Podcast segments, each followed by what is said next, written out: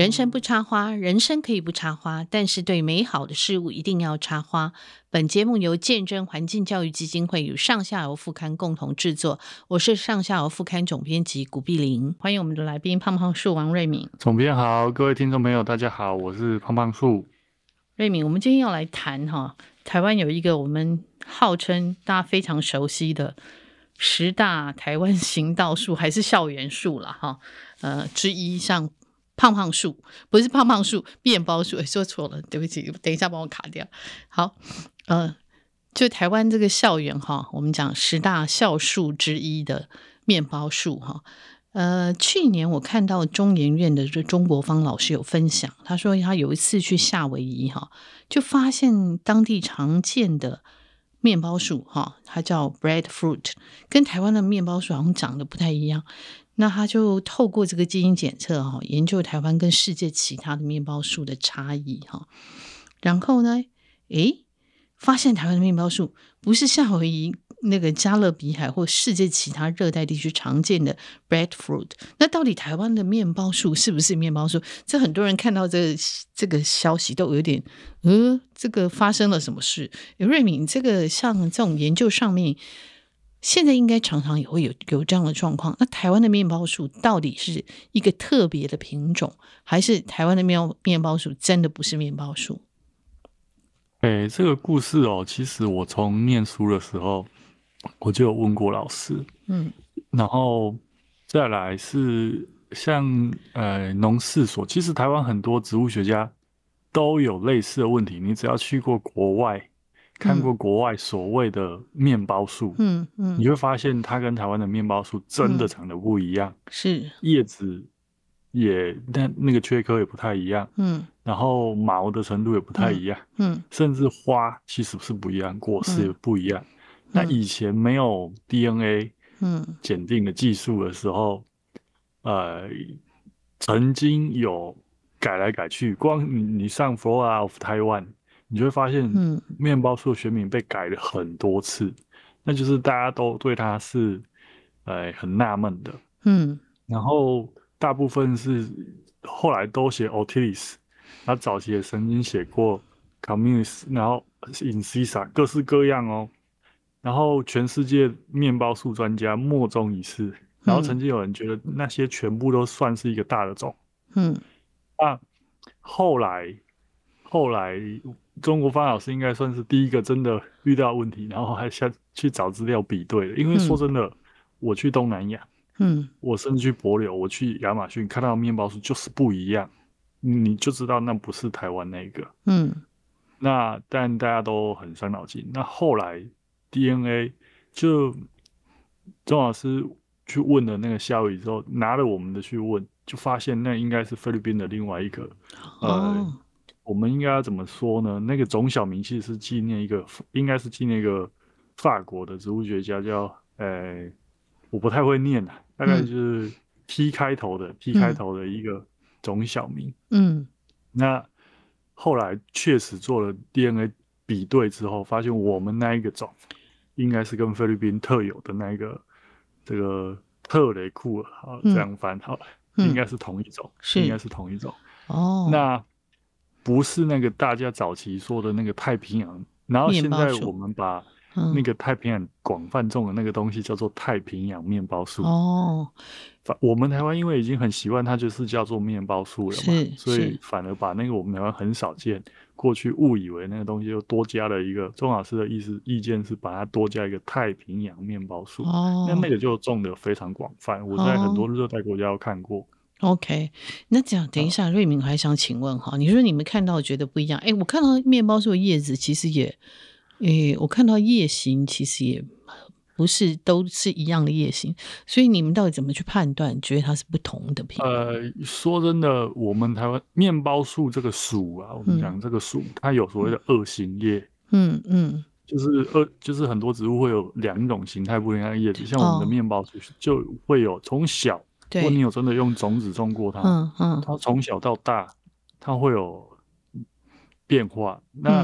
很小的时候，其实它那个叶子是锯齿圆，对啊，然后圆圆小小的，对对对。那大大一点之后，它会变成深裂，对对对。然后可是再大一点之后，它又变成全圆，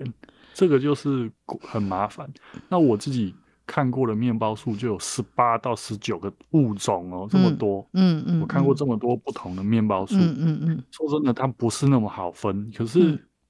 嗯、呃，比如说以花序来说，像我们那个面包树的花好了，嗯，大概就是五五到十公分，短短的雄花序。是。可是你在国外看到那个 Altilis， 嗯，它那个至少超过二十公分，而且粗度也不一样。嗯、哼哼，我们那个大概就是小指头，人家那个大概大拇指那么粗。哦哦，是哦，然后叶子也不太一样，就是这个就一个感觉，因为当你学植物学到一定程度之后，嗯，它就会变得，然后果其实最主要是果实完全不一样，嗯，我们那个其实有点歪七扭八的，然后再来是让大家最疑惑，就是所有以前的书都说面包树烤熟了有面包的味道，嗯，可是台湾的面包树从来没有面包的味道出现过啊。对，这就是大家非常的 confused 的地方。等一下，我觉得，嗯嗯，那你讲面包，对，那面包树是不是我们我们叫巴基鲁是面包树吗？我们台湾那个巴基鲁，对啊，那个其实就是现在我们台湾普遍百分之九十九点九种的那个东西哦，跟其他热带国家种的完全不一样。哦、不一样，好好好，嗯、哦，真的是很崩溃，就不一样。所以，但因为这个属。阿托卡帕斯，它它其实就是像面包一样的果实，嗯哦、所以这个属全部都叫叉叉面包树。嗯嗯嗯嗯嗯。所以我们这个，因为这是我们台湾最常见的，所以我们就叫它面包树，很习惯了。哦、嗯。但它不是那个吃起来像面包的那种面包树。那那有真的吃起来像面包的吗？那一种应该现在我们就依钟老师的建议，我们都叫它太平洋面包树。哦、oh, OK、啊、所以吃起来像面包呢是太平洋面包树，可是我们那个看起来那个就是它那个那个聚合果，对不对？那个那个果那个那个就叫、哦、我们台湾的，反正我们台湾看到你就叫它面包树吧，但去到国外那个就都跟我们不一样。哦、oh, OK， 真是超崩溃的哈。哎，那庄国芳老师他认为说台台湾其实也有真正的面包树啦，就是你讲的那个 Artocarpus， 呃，那个 Altilis， 对，那 Altilis 也有这个。太平洋面包树其实就我知道台东有，嗯嗯，然后屏东大学也有，大家比较熟悉的就屏东大学那一科，是是是，就是有引进这样子。嗯、那、嗯、呃，它其实你就会发现它几乎都是一直都是生裂的状态。哦， okay、然后。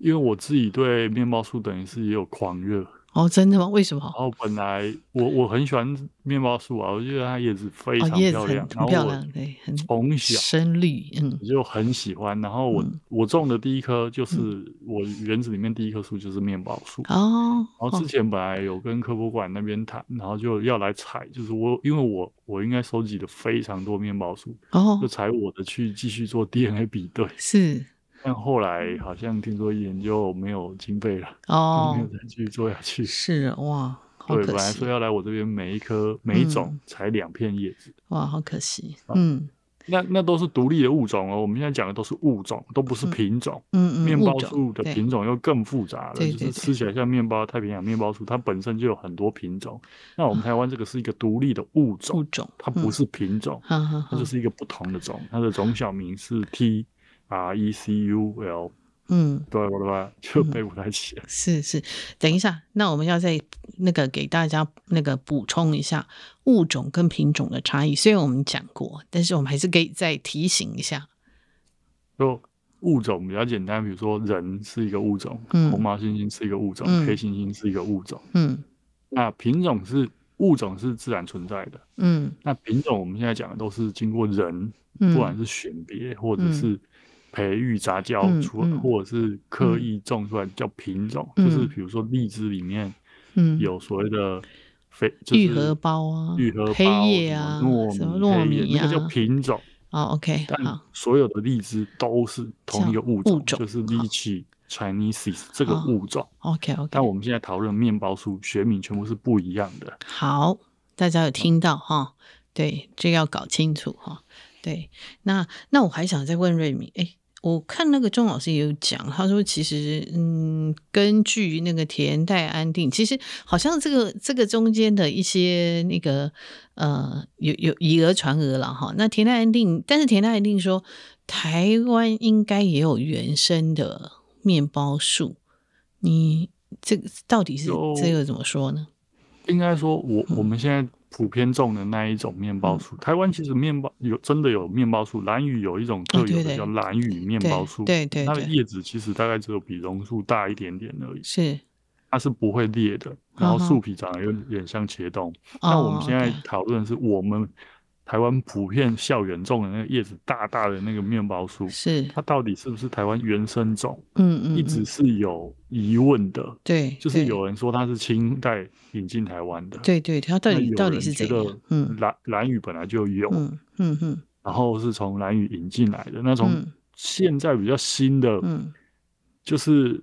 新的文献啊，我最近看到一篇新的文献，就是从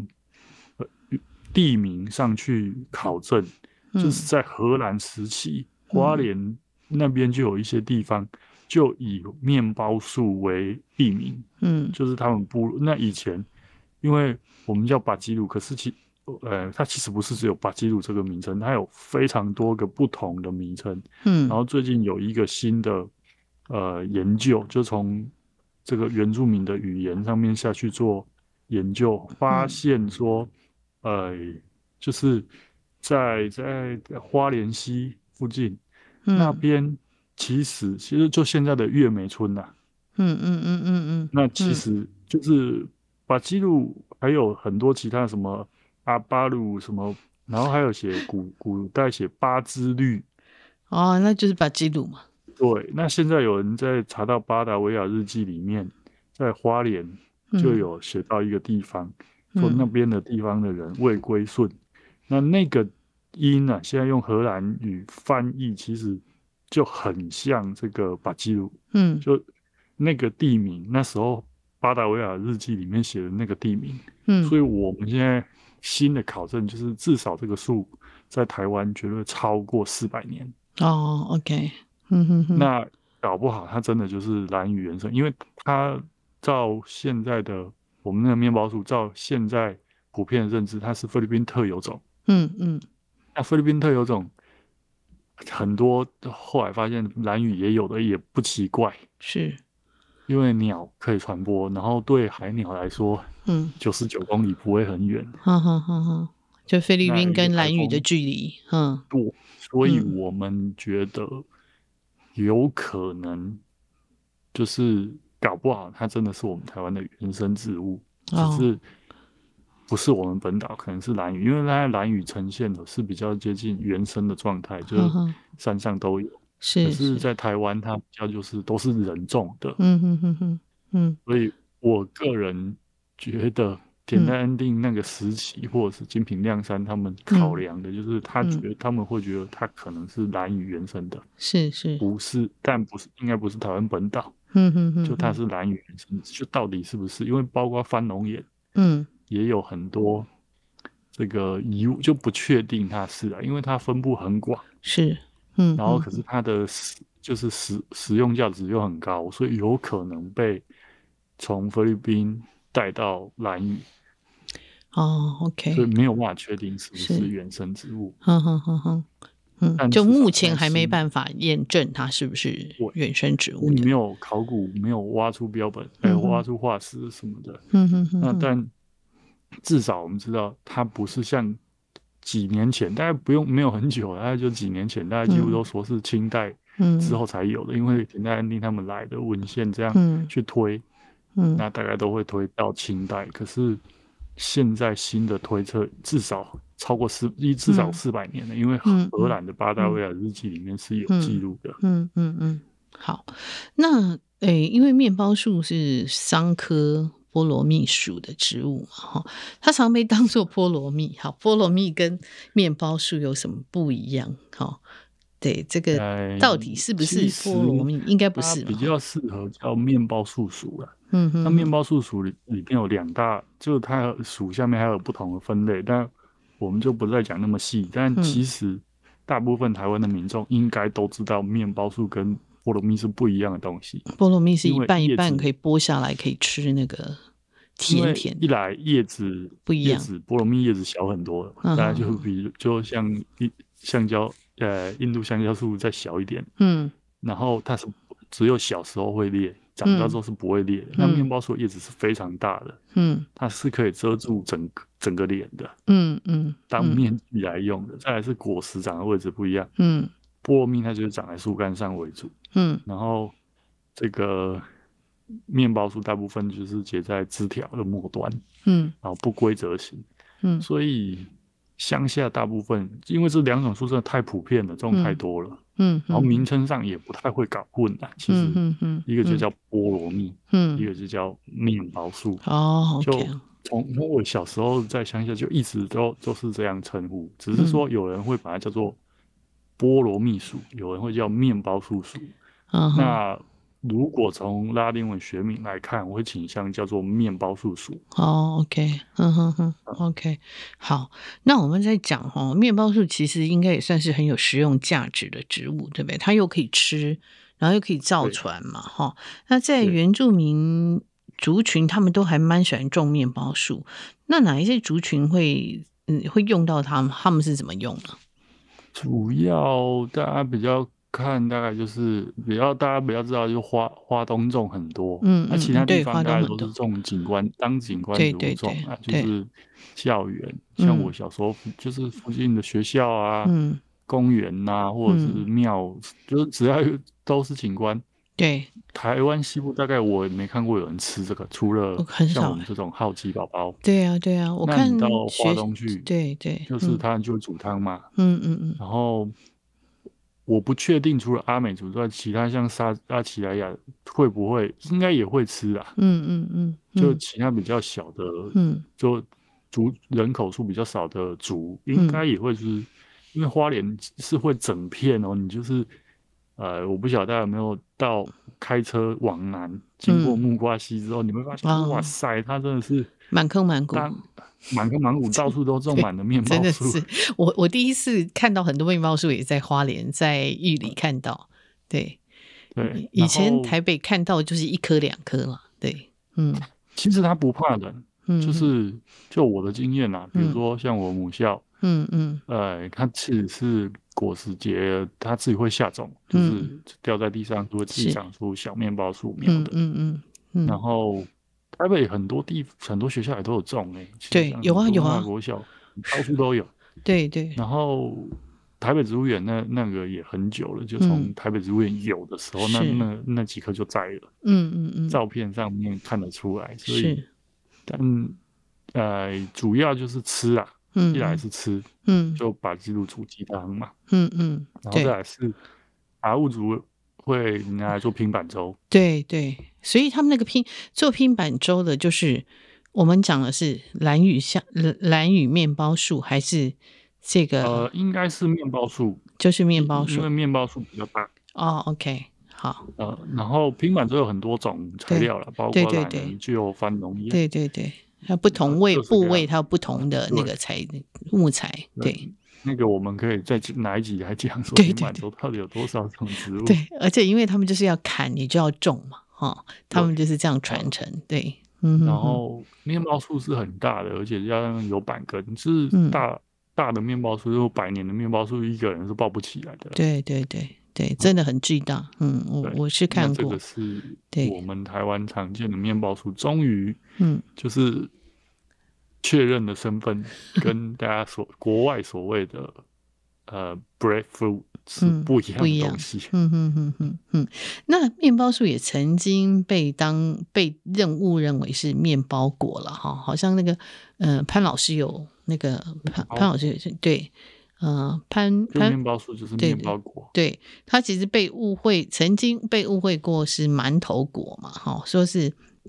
就有推论，又好像又不是了哈。那个钟老师也有特别提到这个部分哈。馒头果长什么样？哦、馒头果是一个什么样的？都这个哈、這個哦、要讲，就是台湾采风录里面有提到一段，嗯、他写面馒头果，对对对，然后干是梧桐，他是讲干是梧桐，嗯、但是有人可能没有看到干，嗯、只有看到。是梧桐、哦、因为梧桐的叶子很大，也是有裂、哦、然后可能是因为这样误会，因为馒头果的果实比比大概只有一比一块钱还要小哦，比一块钱还要小、嗯、那它果实就圆圆小小。那台湾馒头果就更多了，什么西野馒头果、嗯、西岸馒头果、菲律宾馒头就更更多。那因为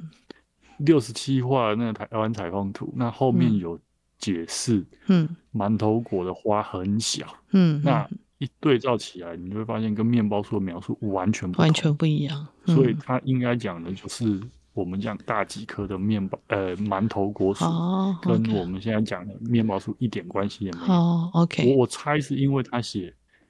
干是梧桐，然后没有没有人看到干、那個，没有，因为以前树干的干，嗯，它的古书是没有标准符号的，嗯嗯，然、哦、后它可能断句断在不一样的地方，断错哦，是梧桐，那你就可能，嗯、然后你如果再不看后面它对花的描述，你只有看那张图，嗯嗯嗯，可能也看不太出来，是，因为其实，呃，六十七那个台湾采风，它是有图又有配文字，嗯，然后你把完整文字看完，你就知道它不是在讲面包树哦。不是哦，哎，那等一下，馒头果可以吃吗？不行，不能吃，不行哦，不能听到它叫馒头，它叫馒头果就吃，嗯，是是，但它是它又叫蒜盘子，嗯，哦，蒜盘子，它对它就是像蒜盘子，我听过蒜盘子，我听过，剥的那个珠珠那么大而已，对对对，嗯嗯嗯嗯，然后它没有肉，它就只有种子，所以然后它大几颗它也不能吃，但是鸟好像会吃。嗯嗯，但鸟的消化系统跟人毕竟不完全一样。嗯嗯，我是不建议大家乱吃大几颗的植物。是，嗯，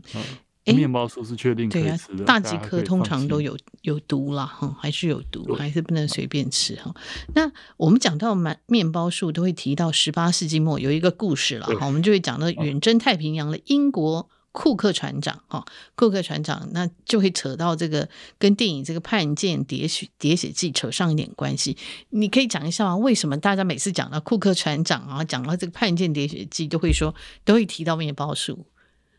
那其实因为啊，其实面包树哦，一开始呃，欧洲人来到亚洲发现的时候也不觉得怎么样，嗯，然后十八世纪库克船长那个时代，嗯，就因为。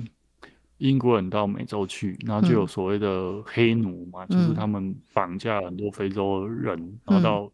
这个、呃、中南美洲去工作，嗯，然后到加勒比海去工作。嗯、那工作你就需要给他东西吃，是需要给他大量的淀粉，嗯哼。然后他们就觉得，哎、欸，面包树可以适应比较靠海边的环境，然后。又很好种，然后结实量又很大，嗯、然后他们就想到说，是不是把这个东西引进加勒比海哦，然后给你些黑奴吃，嗯，让他们有东西吃，嗯嗯，结果我发现，呃，这些那时候被抓过去的黑奴也不喜欢吃哦，因为他们健康就是不吃东西，健康就会出问题嘛，嗯哼，然后乌克。船长那时候就是想要把这个带过去，而且你还要小心翼翼，不能让它死掉。哦、然后为了这件事情，他在船上就实行实行一些高压统治，哦、然后最后很多人就叛变，哦、所以大家都会讲到这一段。哦，对。但实际上，嗯、就那边好像没有那么适应。是。嗯、然后我第一次看到加勒比海的面包树，就是在。嗯，小牛顿杂志吧，哦、就有那时候我们跟哥斯达黎加还有邦交的时候，嗯、哼哼对对对，沈进成老师去有拍过。那时候我一看到照片，我说：“哎、欸，这个不是台湾的面包树。”嗯哼哼，照片拍拍起来就是它不是，然后当地的那种浣熊会吃。哦，那后来我在亚马逊河畔也看到这个东西，嗯嗯、是就那个花絮真的太大了。嗯哼哼。叶子完全不一样、oh. 欸，可能一般人不觉得啦，但我们一看就不是一个东西哦。Oh, OK， 但他们种的就是太平洋面包树。太平洋面包树，嗯哼，对。那我们的 okay. 我们就是还是叫它面包树就好了，不要再徒增大家的困扰、嗯。大家的困扰也给它去换一个名字哈，因为钟对啊，钟老师也说，欸、他说就干脆还是叫面包树好了。对，哦、对对但我。我我我跟大家说，一个地方可以吃到太平洋面包树，嗯，就你到东南亚超市里面，哦、然后你到印尼区，哦、然后印尼区他们会有很多的炸饼干，啊哈、嗯，然后其中一个就是炸面包树。哦，是哦，对，印尼很爱炸东西，超爱炸，他们所有东西都拿来炸嘛，对对对，因为比较炸遍天下。然后里面就有一种是面包树，然后、哦、但是它是无籽的品种哦 ，OK， 然后它一圈它是切成像。它是洋芋片这样切，只是说它那个圈圈很大、啊啊、很大、就是、很大圈，那个厚度跟洋芋片差不多，嗯、但它那个圈圈大概是一个 C D， 一块 C D 这么大一个。就大家有机会在台北火车站或各大火车站附近的印尼超市都买得到，嗯、我我看过很多地方有卖。哎、欸，我吃过、欸、以前我们家的那个外籍看护曾经从印尼买，他自己炸回，然后这样带回来给我们吃。嗯，对。但新鲜的还是比饼干好吃啦，我说真的。嗯、对，但是有的人喜欢吃炸物嘛，因为炸物比较香嘛。对，對炸物就脆。对，脆脆的，脆脆的，香香的啦。对，有些人喜欢哦。那其实，其实，其实，像我们看到说，近年来这个面包树它被推广哈，有有的人推广它来自对付这个热带地区的食物短缺。你刚刚讲嘛哈，还有减缓这个糖尿病。哎，在热带雨林地区，他们也用面包树，他们怎么用？像你去过热带雨林啊，你去亚马逊呃河畔那一带，他们会怎么样用呢？呃，其实哦。热就是热带国家，他们说真的，他们可以吃的东西太多了， oh, 然后他们也不太会刻意种。其实你到婆罗洲去，你光去婆罗洲，你会发现，光婆罗洲有几十种面包树，嗯、你会崩溃， oh, 真的。是啊，大部分就是先吃，就是新鲜吃嘛， oh. 就是当成一个果实的来源。哦、oh, 欸，吃起来口感是怎么样？每一种真的都不一样，一樣有的偏酸， oh. 有的偏甜， oh. 然后。Oh. 你会发现人还要跟动物抢，然后再来是面包树属的树普遍都非常的高大、嗯、然后果实又明显，然后成熟的时候又明显、嗯、所以大家都会来抢，人会吃、哦 okay, 猴子会吃，犀鸟会吃，是，然后胡蝠也会吃，就是它成熟的味道很香啊。哦 OK， 所以它是大家都来的各种各种物物种都喜欢的，动物都喜欢的，很多动物喜欢的那个果实啦。对，然后像我们、嗯、我们、欸、那个种子大概就是小指头的指甲那么大。嗯哼哼哼。然后我们台湾有胡胡蝠嘛？啊，对，我们有胡蝠。胡蝠从菲律宾飞过来，是，嗯，然后上厕所长出来。嗯，是可能性是很高的啦。啊哈哈哈！哦，因为胡蝠就可以长距离飞行， okay. 而且胡胡蝠真的会吃它。是是是，啊、嗯，对，其实呃，我们讲到这些这些变化哈，其实真的是蛮有趣的哈。那呃，像面包面包树这样子，后来证明发现，哎，不是不一样。我我想这个在植物学上，呃，这个。D N A 的检测应该蛮多的，我们有机会还可以再谈一些。那其实我们在讲到说，刚瑞明讲到，因为呃，热带国家其实他们可以吃的东西很多，因为他们就是真的是很丰饶了。哦、他们那个相对、嗯、有时候他们不是以前常讲，他们只要那个呃随便采一采都有的吃嘛。如果他真的是不是太计较吃的怎么多好吃，但他们其实那个果实真的是非常多。其实我们谈过几几集嘛，也谈到这个热带地区的一些水果哈，也是蛮特别的。那我们嗯、呃、还有机会再可以再来谈的。我我也许像刚刚瑞明讲了，其实像那个兰屿，因为它飞鱼捕飞鱼季嘛，这个时候也是捕飞鱼的季节、嗯、我们也可以来谈谈他们这个呃这些兰屿它本身的很多的植物，它其实是食物或者是它的衣食住行都会用得上，其实我们可以来谈谈哈，因为兰屿是一个我觉得也是一个蛮特别的地方，我们其实常常说它真的是人之岛，就是上帝之岛，非常美丽，非常呃，非常的天然，然后那个蓝的那个蓝真的是跟宝石蓝一样哈、哦，那是一个就是真的就是纯热带的岛屿、嗯，对对对，不会有冬天。对对，然后真的那个奇石哈，那个呃嶙峋的奇石，非常的令人赞叹。只要去过哈，然后兰屿人还有他们会喝那个零头果，我们下次有机会可以来谈一下兰屿的这个，还有他们的很多。兰屿可以吃的太多了，对对，好，那我们今天谢谢瑞明跟我们谈这个面包树哈，呃，如果你看到我们的面包树跟别的国家的面包树不一样，那你就会知道啊，听过我们这集你就会想起来，谢谢瑞明。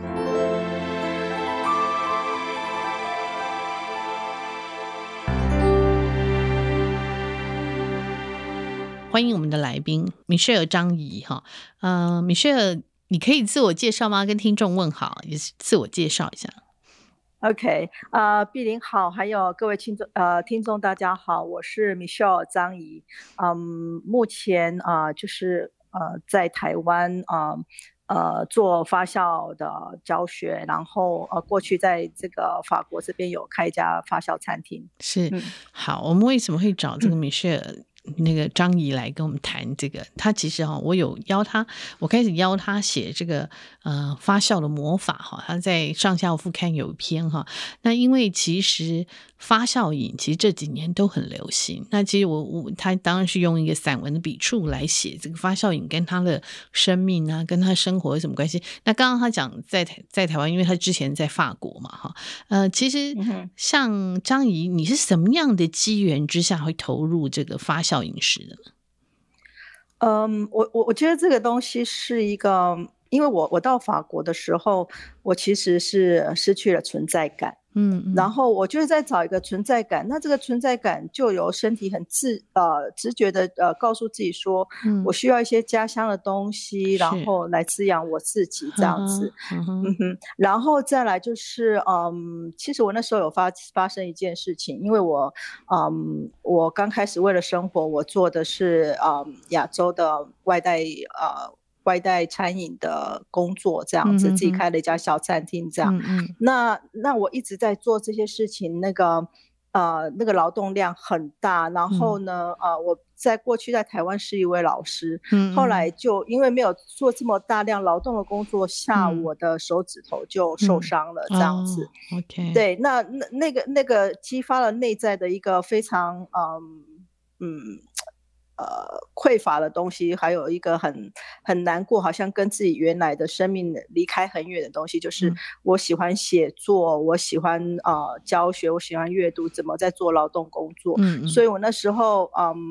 我开始去呃再重新去阅读，然后那时候阅读了很多的呃医呃疗愈的书，里面都有提到发酵料理。嗯哼哼，所以就是。呃，这个相对下就是一边在做呃满足自己的需求下，一一方面又看到这些呃、嗯、医学报道说发酵料理对身体跟呃心灵的好处之后呢，呃，然后再加上我用在这个呃客人的身上的时候得到很好的回馈，嗯、我就开始告诉自己我要往这这方面发展，这样。OK， 了解。哎，那我还想请问你哈，嗯、因为你在这篇文章有提到嘛，就是说、嗯、呃你的第二大脑就是你的肠道。到了哈的微生微生物群哈，一直向你的第一大脑传递讯息，说你需要加上你刚刚讲说需要加上的食物嘛，所以他那时候你说哎、欸，他一直叫你说要这个萝卜干炒蛋，可是那时候你在法国，显然你这个白萝卜在那边发酵没有成功啊，好、哦，是没有成功，对，是因为天候的关系，还是技术的关系，还是有菌种的问题呢？呃，这个萝卜萝卜干发酵是一个呃呃天然发酵，嗯、因为啊、呃、就是这个食物里面它就有乳酸菌，嗯、那是透过这个呃发酵呃是透过温度跟天候的控制这样子，嗯、那天然发酵就要靠天候这样。嗯、那我住的地方布列塔尼，它是一个啊、呃、很潮湿，哦、然后常常下雨，而且有时候白天可能呃上午还是出太阳，可能下午就一场雨这样子，所以、嗯、呃这个天候让我很难掌控，我一直有阳光，哦、然后再来就是嗯。毕竟像萝卜、白萝卜这种东西，嗯、还有呃另外一个东西叫酸菜，酸菜是用的是芥菜，嗯、这些东西在法国是昂贵的哦，所以。对，那所以做了啊、呃，当我们要去发酵它的时候呢，呃，这个呃蔬菜脱水之后，它变成一点点，然后我就觉得哇，我花花那么多钱，然后只吃到这么一点点东西，我很不划算。后来我就放弃了，嗯、这样子。哦嗯、OK OK， 那可是你还是想念这个味道嘛，对不对？对对对。所以你后来你怎么你你那个时候你你有讲，你开始去读一些读一些书，而且你有讲到所以那些那些饮料的名字。都非常的性感哈，哎，是什么样的饮料呢？呃，当然就是说这些翻译的名词，因为不熟悉，嗯、然后我就觉得不熟悉的这些字啊，呃，什么 Kavas 啊，然后另外一些什么龙舌兰这些这这些饮料我，我我我我不知道那是什么东西，就充满想象这样。是是是。那后来呢，对，那后来我我就开始从我可以做的呃东西开始去着手，比如说像这个 Kavas， 它是一种呃先用那个呃干的面包做起酵种这样子，嗯嗯嗯嗯啊，那那它就是在呃呃先把它泡在水里面，让它让它就是呃发酵这样子。那发酵完之后，那当然你后续可以跟不同的呃食材再继续第二次的发酵，嗯，那我呃那时候就是用这个甜菜根这样子，嗯嗯，那所以就做了一个呃甜菜根的 Kavas， 看起来就非常漂亮，然后那个味道很很很好这样。然后另外，哦，呃我也试了杜松子，那杜松子在这个，哦 okay， 对，它在那个料理上面其实呃我是常用到的这样子。嗯嗯嗯，那那我就看哇，它上面写的其实很简单，就是杜松子加水，然后不停的搅拌，嗯，就可以变成一个杜松子饮，嗯，这个是很容易成功的，嗯，所以我就是试了这一两种这个比较，呃、不常听到的饮料这样子。嗯嗯嗯，杜松子等于是欧洲那边，嗯，其实南欧是自是是盛产的啦哈，他们其实，呃、对对呃在欧洲那边其实都有，然后大概野地也蛮多的哈，然后它我觉得它是那个有个木质味是还蛮适合呃调调各种饮料，当然我们知道有那个酒，对对 对， 对， 对，它是很适合哈。那但是就说像你这个里面讲到就说哎，这个像你这气候开始变暖了以后，这个超市的水果越来越多嘛哈，像樱桃啊，嗯，草莓啊，覆盆子啊，他们也有很多蓝莓啦哈，嗯呃。蓝莓大概好像是比较接近是夏季，嗯，对不对？我记得蓝莓应该是夏季哈。那他们的产期是不长的水果，可是你就很想抢时间把它们保存下来，那你就怎么做呢？你你是自己就说看书，还是你自己在呃有点像做实验这样的尝试错误？嗯，我其实同时进行，就是说，因为我我我对食物这个东西，尤其我自己做餐，就是做开餐厅，嗯，我我特别的小心这样。嗯，而且我后来也有发现，因为研究星座的关系，就是说，在这个饮食的部分，嗯，其实我是落在处女座这样，啊，所以我就缺龟毛的那种。对，所以我我会很呃很担心，然后呃会很很谨慎，所以我我那时候从台湾寄了不少书。呃，到法国之后，oh, okay. 呃，我也我也看我看很多学术论文，这样，嗯嗯嗯，是是是这个学术论文让我比较安心，然后而且比较有嗯更呃更精确的专业知识这样子，嗯嗯嗯，对，嗯，那嗯，那你所以我看嗯嗯，哎，你在那之之前有去过法国吗？有去过吗？没有。呃，我没有没有去过，完全没有哦，你没有去过，然后你就自己这样子跑去那边，然后呃就开始开餐厅，然后开始做这些事情。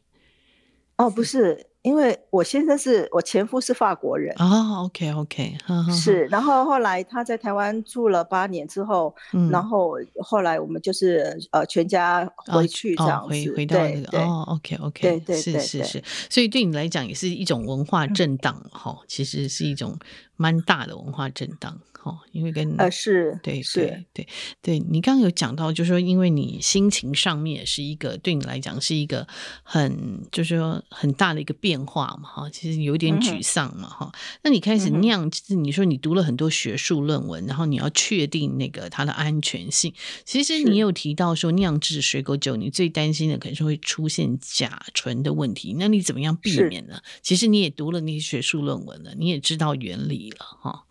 对，嗯，我其实是这样子，就是说，呃，当然我们我们讲说这个，我们制造食物，第一个呃，第一个吃到的是自己嘛。嗯，那我在吃的时候，我的直觉就告诉我说，这个味道好像不太对，这样。嗯，哼哼，那那时候就是呃，开始会制呃呃酿制那个杏子酒。嗯，然后呢，嗯，杏子酒，嗯，就是对，嗯嗯，然后还有就是这个，就是这种比较容易呃烂掉的这种，嗯嗯，呃，就是软掉的这种水果，我就觉得那个怪怪的，嗯，就介于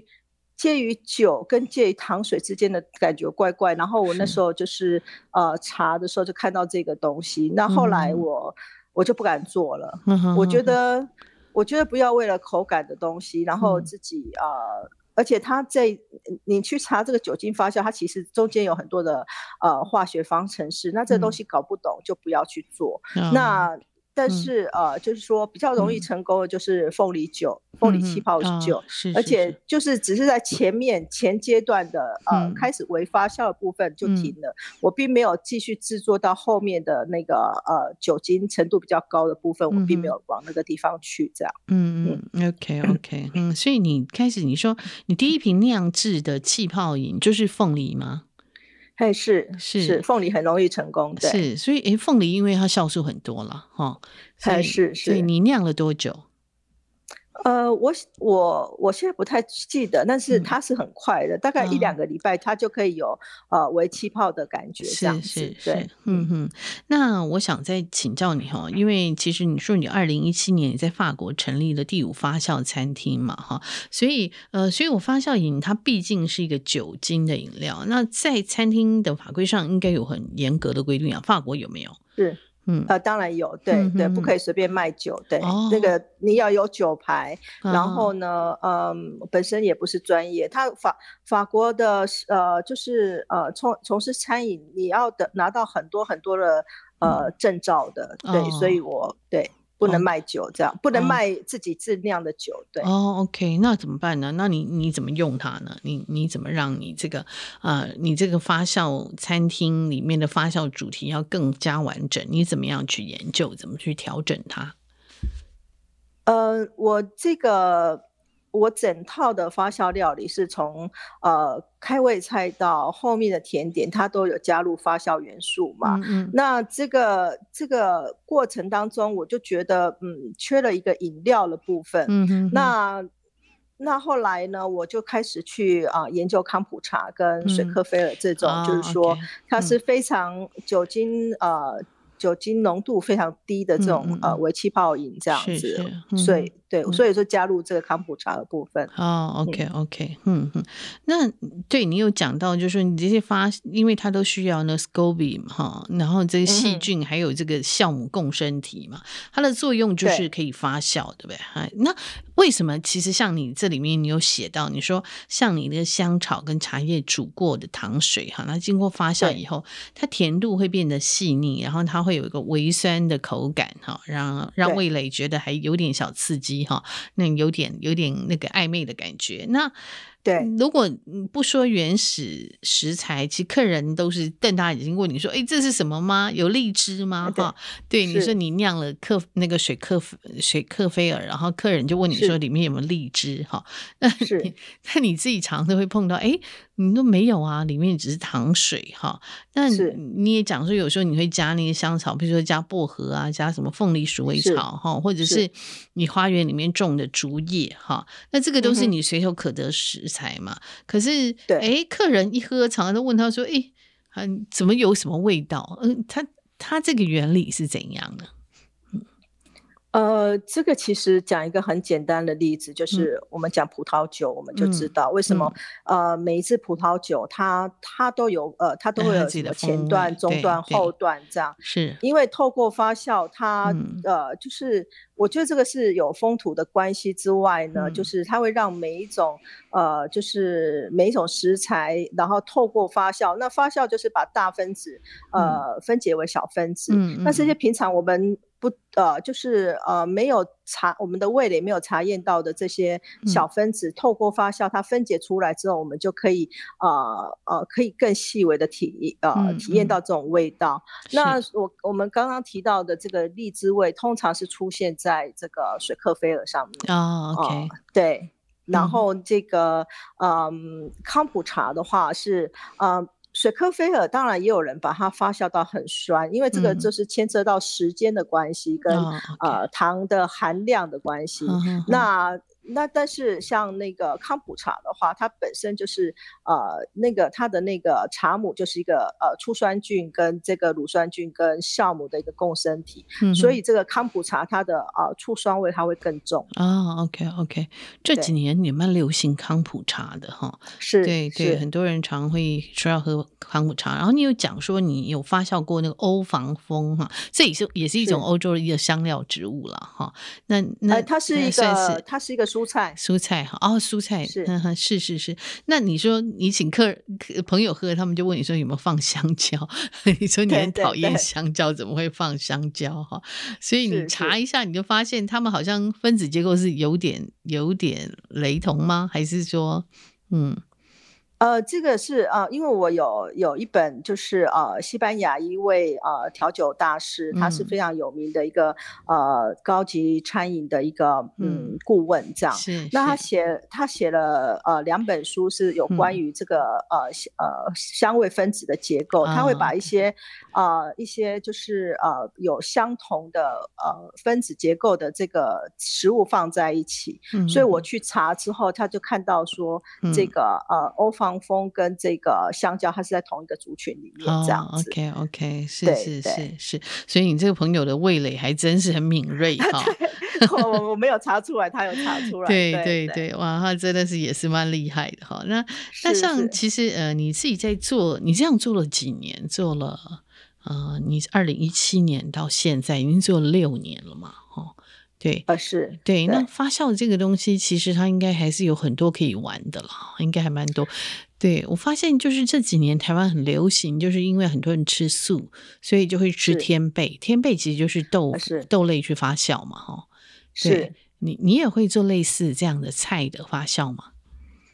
呃，我其实我的我是整个发酵料理，嗯嗯，所以呢，我呃不管是天贝、味噌，或是豆腐乳，啊、或者是嗯嗯面包 ，OK， 嗯, 嗯, 嗯这这些这些呃基本的发酵食品我都会做，嗯嗯，但是我的。啊 okay，对，我那我的呃、嗯、比较专注的部分是把这些发酵食品融入在、嗯、呃料理里面，而且我现在呃就是在法国做的是法餐。啊、那就是要如何把这些发酵的食品融入法餐里面，嗯、然后让这些法国人能够接受，嗯、这是一个比较啊、呃、比较大的挑战，这样子。嗯嗯嗯、对，是是是，嗯，对。其实其实你到了异乡哈，然后你从来没有去过哈，你还要还这还也是蛮厉害的哈，居然一下就可以那个呃进入他们的呃。对，你可以做这个餐饮，可以让他们可以接受哈。可是中间也应该有很多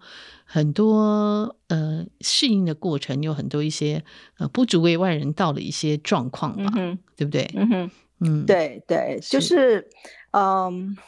应该这样讲。呃，我其实今天也才跟一位朋友提到发酵啊，嗯嗯，因为他身体上面啊、呃、有健康的需求，是那，但是他他对我来呃，他对他来讲，发酵是。负面的名词，嗯，那所以这个东西是不管我从法国，后来我到美国当顾问，到回到台湾，嗯、同样会碰到的问题是，嗯、呃呃，一般人对发酵不够了解，是、嗯、他们会认为说发酵是一个呃，甚至在在法国跟美国都有客人跟我讲说，他们认为发酵就是腐败的东西，对，很多人会认为是，对对。嗯，对，那然后或者是说，呃，发酵跟腌制大家也搞不清楚，嗯，所以就会认为说这个呃发酵就是一个呃对身体负担，然后呃盐分很很多的一个呃食品这样，但是事实上并不是这样，嗯、这个。这个这个观念要让大家都能够深入的了解，必须要做很多很多的、嗯、呃食养教育宣传，然后甚至让